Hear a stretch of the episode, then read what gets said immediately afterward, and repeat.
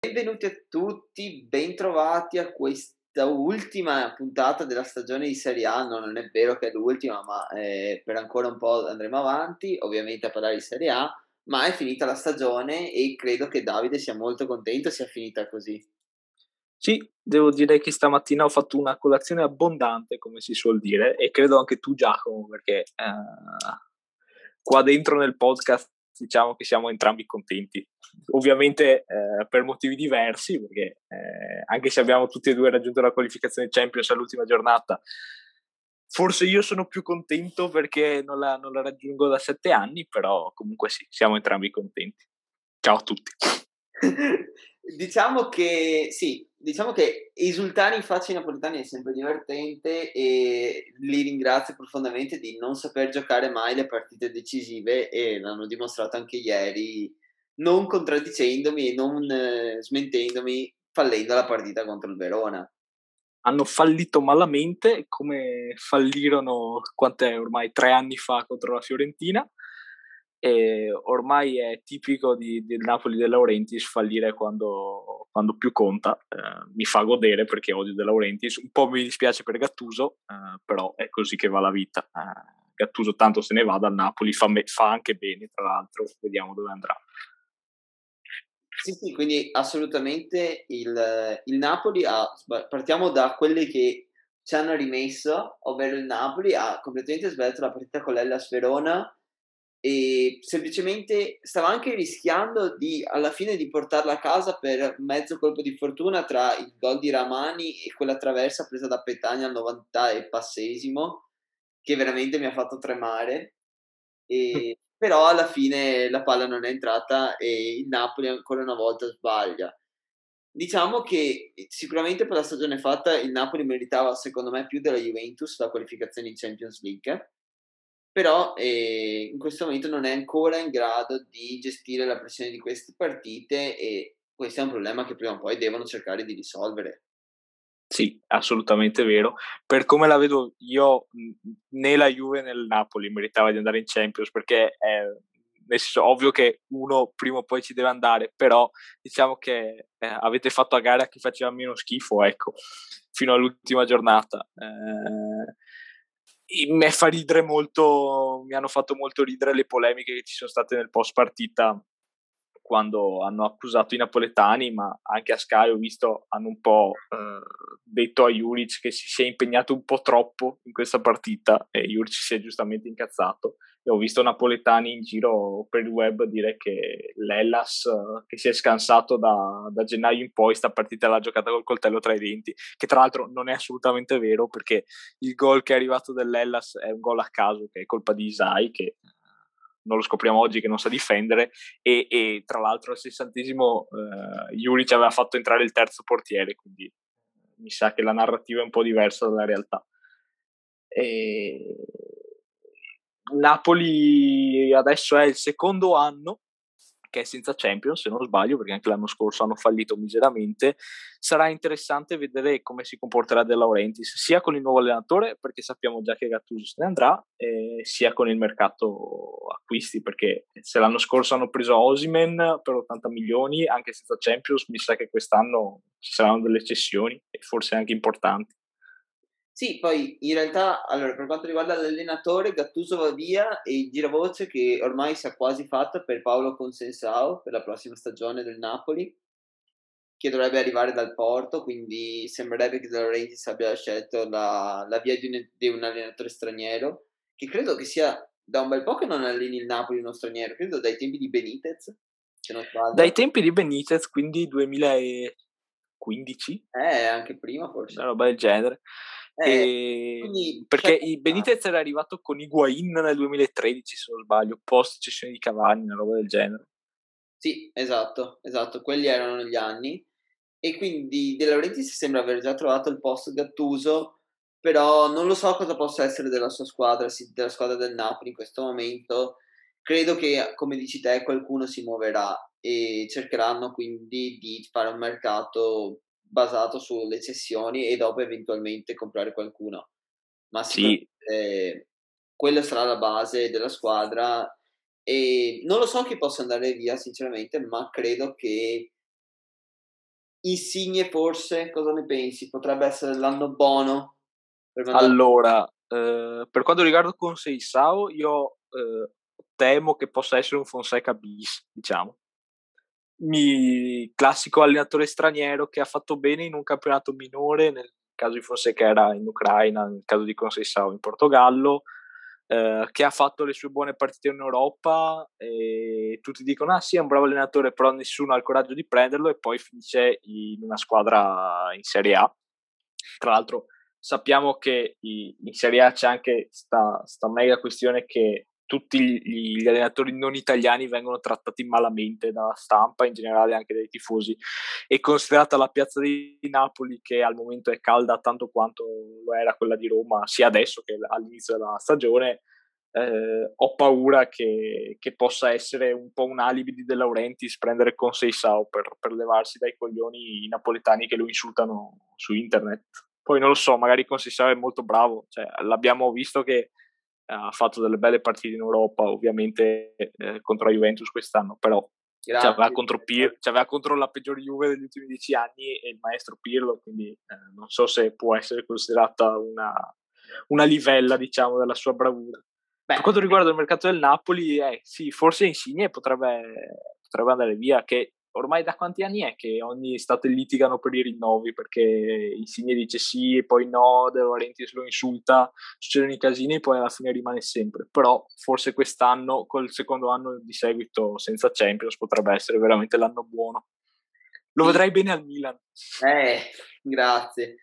No, io alla Juve ovviamente non lo vedrei bene, non credo neanche ci verrebbe, e, ma sono anche abbastanza contento, non perché non mi piaccia, anzi lo reputo un gran giocatore, ma vi prego basta comprare ali ed esterni, ve ne prego, o almeno comprateli con un senso logico, e per quanto i segni ovviamente va sempre bene. Credo che sì, il Napoli debba gestire in maniera differente la stagione e forse è l'anno veramente in cui i Koulibaly devono pensare di venderlo forse è l'anno in cui devono pensare di tenere un unico portiere titolare e non avere, averne due da alternare, probabilmente o Spina è l'ora che vada via, o Meret se vogliono venderlo a più soldi.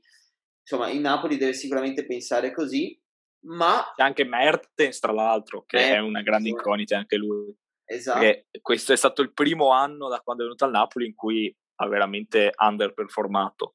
Chiaro che nessuno chiede a Mertens di essere quello del primo anno di Sarri, per dire, eh, anche lui alla sua età credo che Mertens è dell'87, quindi ha 33 anni, eh. Eh, va per i 34, non è semplice, neanche per lui in un campionato che conosce bene.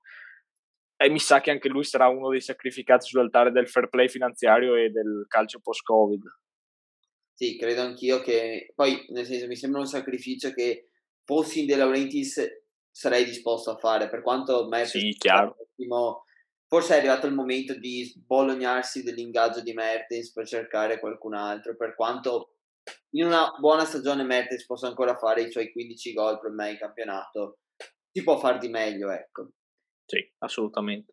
Ma chi invece questa stagione eh, è stato bistrattato è il Mago Pirlo. Mago Pirlo che alla fine conclude con due trofei e la qualificazione in Champions League. E è una merda, cioè è un figlio di puttana perché ha messo tutti i presupposti per tenerlo. Cioè, eh, ha fatto quello che doveva fare se non vincere il campionato, lasciando perdere la Champions League, che vabbè, per la Juve è sempre un discorso a parte. E cioè, lo odio con tutto me stesso. Beh, io Pirlo lo odio per altri motivi e sai bene quali. Sanno tutti bene quali. E, no, Pirlo ha fatto il suo per come si era messa la stagione, cioè ha fatto il suo per colpa sua alla fine. Esatto. Eh, è chiaro che la stagione della Juve è stata fallimentare su tutti i fronti, eh, più o meno quasi, perché sì, è vero, la, è vero, fa strano dirlo, però nella peggior stagione della Juve degli ultimi dieci anni ve ne, ve ne tornate a casa dopo questa stagione con due trofei e un quarto posto in saccoccia in ogni caso per salvare il salvabile. È che mi sa che ho, secondo me non cambierà poco e nulla la Juve, nonostante tutto. Eh, Paratici lo vedo bello fisso sul progetto Pirlo, così come Agnelli. Pirlo l'ho visto fin troppo confident nel post partita di ieri sera, quando ha detto che lui si vede al 100% alla Juve anche la scorsa stagione, sta già programmando. E forse l'unica cosa che cambierà è Ronaldo, non lo sappiamo, questa sarà una delle storie di quest'estate è che ovviamente tenere Pirlo un altro anno, eh, per quanto possa essere cresciuto durante la stagione, perché è vero che abbiamo parlato tanti tanti mesi di sempre la stessa Juve, sempre gli stessi problemi, però almeno uno spiraglio di luce si è visto in quest'ultimo mese di maggio, in queste ultime 3-4 partite. Sì, sì, di sicuro. In ogni caso, sarà, secondo me, rimane una, una cazzata, rimane una cazzata secondo me tenersi Pirlo anche la prossima stagione. Beh, quello assolutamente, cioè nel senso non può essere un secondo tempo buono giocato con l'Atalanta o la vittoria contro il Bologna l'ultima di campionato a far rivalutare una stagione di merda. Assolutamente no, Pirlo eh, non è in grado di tenere questa Juve. Non lo so, sinceramente, anche io vedo Pirlo troppo tranquillo e non dovrebbe esserlo per quello che ha fatto. E però sinceramente non vedo neanche la voglia di cambiare da parte della società e quindi boh, non lo so, veramente credo che a questo punto ci siano delle buone possibilità che Pirlo resti a malincuore, però credo che ci siano. Sì, ho già visto un po' di tifosi su, su Twitter per, per, dirne, per dire una cazzata che si sono messi a comparare la stagione dell'anno scorso di Sarri, l'unica di Sarri, con questa di Pirlo a livello di numeri e praticamente se, se, si guardano i numeri sono praticamente uguali, c'è un pareggio di differenza, le vittorie sono le stesse. Eh, se, se, guardiamo i numeri sembra quasi che sia uh, stato Sarri, no? quello peggiore dei due con la squadra che aveva a disposizione. Però secondo me eh, questa è una questione di narrativa che è cambiata all'improvviso dopo qualche mese così a caso, perché se ci ricordiamo tutti che la, ormai la Juve di Sarri aveva finito di giocare il campionato a metà aprile e per il resto ha passeggiato. Sì. Ed è anche per quello che la, la, l'Inter poi è arrivata a meno uno o meno due, quant'era. E aveva lo spogliatoio che ormai era distrutto, ma comunque Sarri era riuscito a portarsi a casa uno scudetto con dei giocatori che adesso, se guardiamo dove giocano, eh, cioè, che dirà che si è ritirato eh, Higuain e Matuidi che sono in MLS e a svernare. Certa gente che è vergognosa, eh, io continuo a non capire la, cattiva, la cattiva luce sotto cui è stato messo il povero Sarri per la scorsa stagione e invece il contrario, cioè Pirlo che viene usannato per una stagione mediocre. Sì, sì, no, assolutamente. E la colpa, tra mille virgolette, di Sarri è stata non avere lo spogliatoio amico, ma eh, questa non è una cosa che credo abbia tutte le colpe Sarri, quantomeno parte sicuramente, perché sicuramente parte delle colpe saranno sue, ma gran parte sono anche di quei giocatori che spero non mettano più piedi in campo nella Juventus. E, e, dif- e sono molto esplicito nel dire che Buffon, Chiellini, Bonucci, questa gente qua non deve più vedere il campo nella Juventus perché basta. Buffon l'ha già detto che è finita con la Juve, l'aveva già detto qualche anno fa, ma non è stato così, speriamo bene e anche la difesa però basta, cioè deve essere Delict e Demiral la coppia titolare, non posso ancora Chiellini e Bonucci. E quindi tutta questa gente qua deve uscire dalla Juve, uscire dagli spogliatoi e dal modo di creare uno spogliatoio uniforme, senza queste personalità amiche di Pirlo, perché Buffon è più vecchio di Pirlo e viene allenato da Pirlo e sono amici da una vita, non posso, non posso vedere un allenatore che allena un suo amico e lo mette in campo così a caso, per quanto Buffon non abbia neanche fatto così male, e basta, cioè deve chiudersi questo capitolo, lo hanno detto tutti, il ciclo è finito, abbiamo salvato in extremis la Champions League con grande fortuna perché contro l'Inter, Davide non c'era la settimana scorsa al podcast, ma è, è stata una partita delirante sotto ogni punto di vista, giocata dalla Juve in maniera scriteriata come ogni partita della stagione, l'arbitro ci ha messo il suo per aiutare più la Juve che l'Inter, ma in parte anche la Juve. Peggior partita dal punto di vista arbitrale sia da una parte che dall'altra che io abbia mai visto non so quanti anni che seguo il calcio e le partite, vedo le partite. È stata veramente calvarese e allucinante, è vergognoso. Calvarese non deve più arbitrare una partita in Serie Esatto. Quindi hai avuto grande fortuna, adesso cerchiamo di, di non sprecare questa fortuna ripartendo in maniera diversa, non ripartendo allo stesso modo. E invece credo che il Milan invece ripartirà allo stesso modo la prossima stagione. Cosa ne pensi?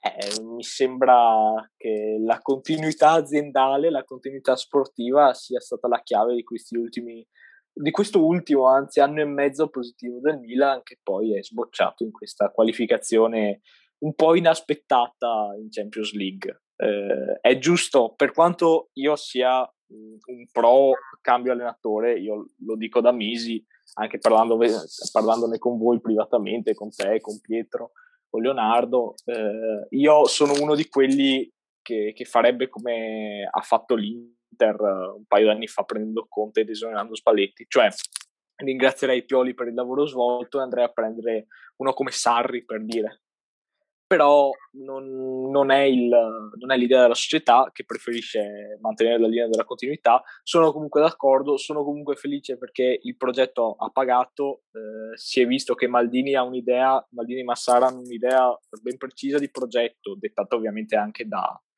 dalla direzione della proprietà che ha voluto eh, ringiovanire la squadra, abbassare i ingaggi, e, e, fare tutte quelle cose che, che, deve fare una squadra moderna e comunque sono riusciti a fare un buon lavoro. Quindi in loro ho, ho fiducia e, ed è giusto averla. E quindi sì, si continuerà. Adesso bisognerà vedere un po' certi, certe situazioni all'interno della rosa perché ci sono giocatori che hanno iniziato da protagonisti e adesso non giocano più, uno su tutti i romagnoli. E ed è strano, se non forse dannoso, non lo so, avere un capitano in panchina, perché Romagnoli è ancora ufficialmente il capitano del Milan, anche se ovviamente da quando è andato in panchina lo sono stato o Chiero o Donnarumma, credo, a seconda delle partite. E ci sono delle situazioni di prestiti che devono essere risolte, uno su Tomori, che credo verrà riscattato subito, però giustamente, eh, grandissima stagione, grandissimi sei mesi, eh, poi c'è anche Brian Diaz, che anche lui non sappiamo, pare che il Real voglia liberarsene, e quindi eh, mi sa che rimarrà forse in prestito con diritto, una roba del genere. Però io quasi non sto pensando alla prossima stagione, me sto veramente godendo il momento come è giusto che sia. Assolutamente. Sette anni fuori dalla Champions, com'è tornarci dopo sette anni? È, be- è bello, è molto bello, assapori finalmente un qualcosa di bello. È stato eh, è dura spiegare il, il quante bestemmie e quanto sangue è stato buttato in questi sette anni. Giusto approfitto di questi tre minuti per, uh, per, fare una cazzata, giusto così. Vorrei uh, citare, vorrei proporvi a tutti la lista, uh, intanto passano ambulanze, la lista dei 108 giocatori schierati dal Milan per almeno un minuto negli ultimi otto campionati, prima di, di, di ritornare in Champions. Qua ci, ci, sono dei nomi allucinanti. Prego. Adesso inizio. Allora, Abate, Abbiati, Alex, Amelia, Antonelli, Armero, Bacca, Bakayoko, Balottelli, Begovic, Bennasser, Bertolacci, Biglia, Birsa, Boateng, Bocchetti, Bonaventura, Bonera, The Last Flag, Bonucci, Borini, Brescianini, Calabria, tra l'altro un plauso a Calabria, sono stato da sempre un suo grande detrattore, però eh, ha fatto una grandissima stagione, sono contento. Eh, Cialanoglu, figlio di puttana rinnova, Castiglieco, Cerci, Colombo, Constant, Conti, Cristante, Cutrone, Dalot, De Jong, De Sciglio, Destro, pace all'anima sua, Deolofeo, Brahim Diaz, Di Molfetta, chi cazzo è, Donnarumma, Duarte, chissà anche lui dove è andato a finire, El Sharawi, Eli, Rodrigo Eli, Emanuelson, Essien, Felicioli, Matti Fernandez, grande, Gabbia, Gabriel, Gustavo Gomez, Hoge, Teo Hernandez, Higuain, Honda, Ibrahimovic, Kakà, vecchio cuore, Kalinic, Calulu, Chessy, Chier, Krunic, Kuczka, Lapadula, Rafael Leao, Locatelli, Diego Lopez, Luis Adriano, anche lui chissà dove cazzo è, Maldini figlio, Mandzukic, Mastalli, Matri, Mauri, Meite, Menez, Mexes, Montolivo, Montari, Musacchio, Niang, Nocerino, Ocampos, Paletta, Paquetà, Pasalic, Pastini, Petagna, Piontek, Poli, Rami, Rebic, Reina, Riccardo, detto Ritardo Rodriguez, Robigno, Romagnoli, Salemekers, Saponara, Andre Silva, Sosa, Wallarito, Suso, Silvestri, Tarapt, Tatarusano, Tomori, Tonali, Torrasi, Torres, Vangioni, Van Ginkel, Zaccardo e Zapata. Ho recitato questo, questo orribile requiem eh, vergognoso che mi ha fatto un po' però emozionare a ripensare a tutti i vecchi momenti passati con questa gentaglia a bestemmiarli contro. Diciamo che è stata una lunga strada durata sette anni e che finalmente ci fa vedere un po' la luce. Assolutamente, io di questi sette anni ricordo, visto che parliamo di Mina, ricordo il grande acquisto José Sosa con, per quelli che non conoscono, eh, facciamo fantacalcio assieme ovviamente, e mi ricordo l'arrivo di Davide all'asta del fantacalcio pregando per l'acquisto di Sosa, venendo lì con un cartello che avrebbe detto che l'avrebbe pagato 500 fanta milioni Sosa. Quindi eh sì. grande momento. E ricordo l'estate in cui tutti i milanisti erano gasatissimi per aver fregato alla Juve la Padula. E... Ah, attenzione, attenzione, certo, una certa frangia di ritardati perché mi ricordo che c'era gente che diceva eh la Padula 30 gol in Serie B e l'abbiamo fottuto a Napoli, a Juventus e all'Inter, noi sì che siamo tornati adesso, ecco. E poi un live motive di questa lista è la maledizione del numero 9. Ah cioè, beh, cazzo. cioè, cioè, si sono susseguiti delle, dei personaggi vergognosi con, le, con, la 9 sulle spalle, perché Qua abbiamo gente che poveraccia ormai era fine carriera, tipo Torres, che ha fatto un gol in 11 partite, me lo ricordo bene, di testa contro l'Empoli. E vabbè, ce l'aveva regolato l'Atletico, anzi no, il Chelsea, e, e ok, pace all'anima sua, che comunque alla fine è rinato all'Atletico. Esatto. C'è gente vergognosa come destro, fortuna che non c'è Leonardo, se no mi avrebbe pestato da, Leonardo, da uno schermo all'altro. C'è gente un po' meno schifosa, eh, come ovviamente Higuain, che anzi, Higuain conosciamo tutti il gran giocatore, che però ha sofferto l'orribile periodo del Milan e, e gli, orribili, gli orribili, diciamo, allenatori che si sono susseguiti, perché Higuain forse è stato uno dei più fortunati perché ha avuto Gattuso come allenatore, però era il primo Gattuso, quello che lo faceva giocare a centrocampo a recuperare palloni praticamente. Ringrazio immensamente il buon Riccardo Cacà che è tornato uh, nel 2014, quando in realtà era già Panther era cosiddetta, quindi era già un'era del cazzo, però è stato l'ultimo anno in cui abbiamo giocato la Champions, è anche suo l'ultimo gol eh, contro l'Atletico e poi vabbè ci ha piallato 4-1.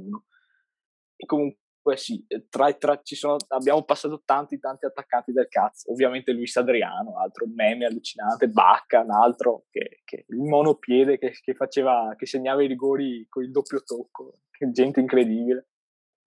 Assurda, assurda, però siete tornati in Champions e sì, me, io dico che è veramente meritato perché è meritato anche secondo me il secondo posto in campionato, nel senso ovviamente l'Atalanta a, per i punti doveva arrivare seconda per me, però alla fine forse è anche il giusto riconoscimento ad una stagione del Milan che è partita a mille e più di così non poteva partire, con un Milan potenzialmente da scudetto e poi ha avuto un lento calo fino ad arrivare a questo maggio che è stata una squadra che forse dal mio punto di vista anche un po' inaspettatamente ha tirato fuori i coglioni Tranne, eh sì. tranne con il Cagliari che ha bucato completamente la partita e ha saputo tirare fuori le palle contro l'Atalanta ieri, contro la Juve nello scontro diretto allo Stadium dove il Milan non aveva mai vinto. È stata una squadra che ha saputo prendere i punti dove li doveva prendere, perdendone due col Cagliari, quindi esponendosi ad un rischio enorme per l'ultima giornata, però non gli si può dire niente secondo me. Eh, diciamo che è stata una stagione particolare, molto un po' da romanzo sta, sta, sta stagione del Milan perché ovviamente la prima parte di stagione ancora sul, sul, sulla corsa del, della, del finale della stagione scorsa, cioè vincerle tutte e piallare tutti, Juve compresa, Inter compresa. che è stato, è stato, bello sognare per poco lo scudetto, però ovviamente eh, tutti sapevamo che sarebbe finita presto. È, è, incredibile pensare che il Milan ha fatto il record della Serie A, ma il record di tutti i campionati eh, con le 16 vittorie in trasferta. Le uniche altre due squadre che sono riuscite a farlo stato, sono state il City nel 2017-18 e il Real nel 2011-2012. E al contrario ha fatto solamente 30 punti in trasferta. Scusa, 30 punti in casa ovviamente. E che fa strano dirlo, però a San Siro il Milan ha giocato sempre malissimo eh, ultima partita è stata proprio quella col Cagliari in cui sono tremate le gambe, probabilmente perché vedevano la possibilità di, di raggiungere l'obiettivo, non ce l'hanno fatta contro il Cagliari perché gli tremavano le gambe. Ma in generale sono state tutte orribili partite quelle del Milan in casa. E ovviamente, cosa da non dimenticare, sono i, t- i tantissimi infortuni che abbiamo avuto durante la stagione, perché credo che la squadra al completo l'avremmo avuto per 10 partite, 15 partite su 38 è stato, stato anche questa una bella, una bella rottura di coglioni con cui avere a che fare, che però comunque alla fine è finita bene. Sì, assolutamente. E direi che allora facciamo una promessa ai nostri ascoltatori, ovvero che settimana prossima c'è spazio alle, ai nostri voti e alla squadra dell'anno, sia alla nostra del podcast, sperando di avere anche Pietro Leonardo con noi per votarla, sia per quella che i nostri follower stanno votando su Instagram, che questa settimana ci saranno gli ultimi abbinamenti per decidere la formazione titolare e ci saranno ovviamente le pagelle su tutte le squadre in breve, ovviamente diremo la nostra in breve su tutte le squadre. Per concludere questo episodio ci stanno fregando perché non è finito il mese di maggio, ma ci tocca dare i premi del mese di maggio. E eh, come, eh sì. come più o meno avrete capito, la nostra squadra del mese è chiaramente il Milan e perché sì. il Milan ha saputo salvare una stagione che stava mettendo in difficoltà e, e tirare fuori quelle che sono veramente due palle cubiche per arrivare in Champions League. Quindi il premio del mese di maggio per la miglior squadra va al Milan, ma non è l'unico premio che il Milan porta a casa, perché ne porta a casa anche due premi individuali. Esattamente, porta a casa il miglior giocatore del mese di maggio, che sarebbe stato comunque eh, un milanista, però alla fine ha vinto eh, Simon Kier, eh, che è forse uno dei tre migliori giocatori del Milan di questa stagione, lo metto sul podio insieme a che sul terzo sono un po' in dubbio, ce ne sono tanti, ci sarebbe Donnarumma che ha fatto grandissime parate, ci sarebbe ovviamente il grande Ibra che, che, ci ha portato qua con la sua mentalità, però adesso parliamo di Kier che ha fatto un finale di stagione meraviglioso, eh, come alla fine tutta la stagione, perché il Milan non ha preso un gol tra la Juve e poi Torino e poi il Cagliari e poi l'Atalanta e gran parte dei meriti sono proprio i suoi. Eh, anche da quello che ho capito dal punto di vista del, della presenza di spogliatoio, lui è stata una grandissima presa da parte del Milan dall'Atalanta. Perché non so se te lo ricordi, Giacomo, ma l'abbiamo preso dall'Atalanta here sì, ma e, e... assolutamente me lo ricordo e mi ricordo anche di averlo grandemente preso per il culo come acquisto. Cioè io sono proprio... Eh certo, mi sa tutti, credo che forse tre persone su un milione di tifosi non l'abbiano preso per il culo all'inizio. No, no, io sono proprio sincero, io chi è proprio l'ho sottovalutato, cioè anzi ho detto proprio che acquisto di merda che fa il Milan e anzi furbissima l'Atalanta che si riprende Caldara, giovane, Ah, cioè molto più giovane di Kier ovviamente, se lo riprende e affidi al Milan un giocatore morto e finito. Caldare che a proposito adesso torna perché l'Atalanta non lo riscatta, quindi ce lo ritroviamo ancora tra i coglioni. Sì, ecco, per giunta. Quindi, beh, grande acquisto Kier, eh, ovviamente non può durare in eterno, però eh, come premio alla difesa del Milan del mese di maggio sicuramente va a lui il premio del miglior giocatore mentre il miglior gol va a un altro difensore del Milan, ovvero l'altro centrale a Tomori per il gol pazzesco che ha segnato contro la Juve. In realtà potevamo scegliere qualsiasi dei tre gol del Milan contro la Juve. Abbiamo scelto lui perché saltare 2,60 m non è cosa da tutti i giorni. Ecco. Sì. E poi diciamo che ho goduto proprio un pochino a vederlo saltare su Chiellini e a segnare il 3-0 allo stadio. Ma... Grazie Davide, ti ringrazio molto però alla fine tutto è bene quel che finisce bene e siamo entrati entrambi in Champions League. Assolutamente sì, assolutamente sì. Mentre per chiudere, nota di demerito del mese, e questo un po' mi dispiace darlo, e non è neanche del tutto meritato forse, è eh, dare il premio come peggior squadra, non potevamo darlo sempre al Parma perché ci aveva rotto il cazzo, e di darlo al Benevento, ah, nonostante qualche risultato l'abbia portato a casa, probabilmente anche migliore del Torino che è arrivato davanti, però alla fine è il Benevento quella che retrocede. Sì, in realtà sì, a me personalmente disgusta più il Torino con la squadra che ha che il povero Benevento, però purtroppo sono stati loro quelli a scendere in B. Uh, mi spiace per Pippo ovviamente che ce l'ha messa tutta, uh, però sono sicuro che lui un futuro in Serie A ce l'avrà ancora con, con una squadra. Ha fatto, ha, è stato bravo lui perché poi dopo il Milan è sceso in, col Venezia in C, l'ha portato in B, ha fatto la gavetta, si è preso il Benevento, l'ha portato in A facendo record di punti e comunque si è comportato bene. Poteva comunque salvare, diciamo che non ha fatto come il povero Parma esatto. di Liverani. E mi disgusta, chiaro, mi disgusta più il Torino, mi disgustano più altre squadre, però è giusto darlo al Benevento che, che se ne va in gloria così. Esatto, e nota margine per concludere l'episodio, Davide, secondo te il Venezia se arriva se li ha visto dalla nostra nobiltà, nobile terra che sta per andare in paradiso? Allora, eh, noi stiamo registrando alle 21.21 del 24 maggio 2021, quindi al momento il Venezia è avanti 1-0 nella sfida di finale ah, playoff contro il Cittadella. Diciamo, faccio, faccio il demo cristiano e dico che in ogni caso eh, avremo una squadra veneta in, in Serie A l'anno prossimo. E sono co- comunque eh, sono entrambe belle da, sarebbero entrambe belle da vedere in Serie A. Il Venezia ovviamente per questioni di, di vicinanza, no, vicinanza, nostra con, con, i luoghi dove viviamo e dove abbiamo vissuto ovviamente. Però anche il Cittadella che è una città, se possiamo considerarla di esatto. quanti sono 20.000 abitanti, sono, anche loro sarebbero belli da vedere in Serie A.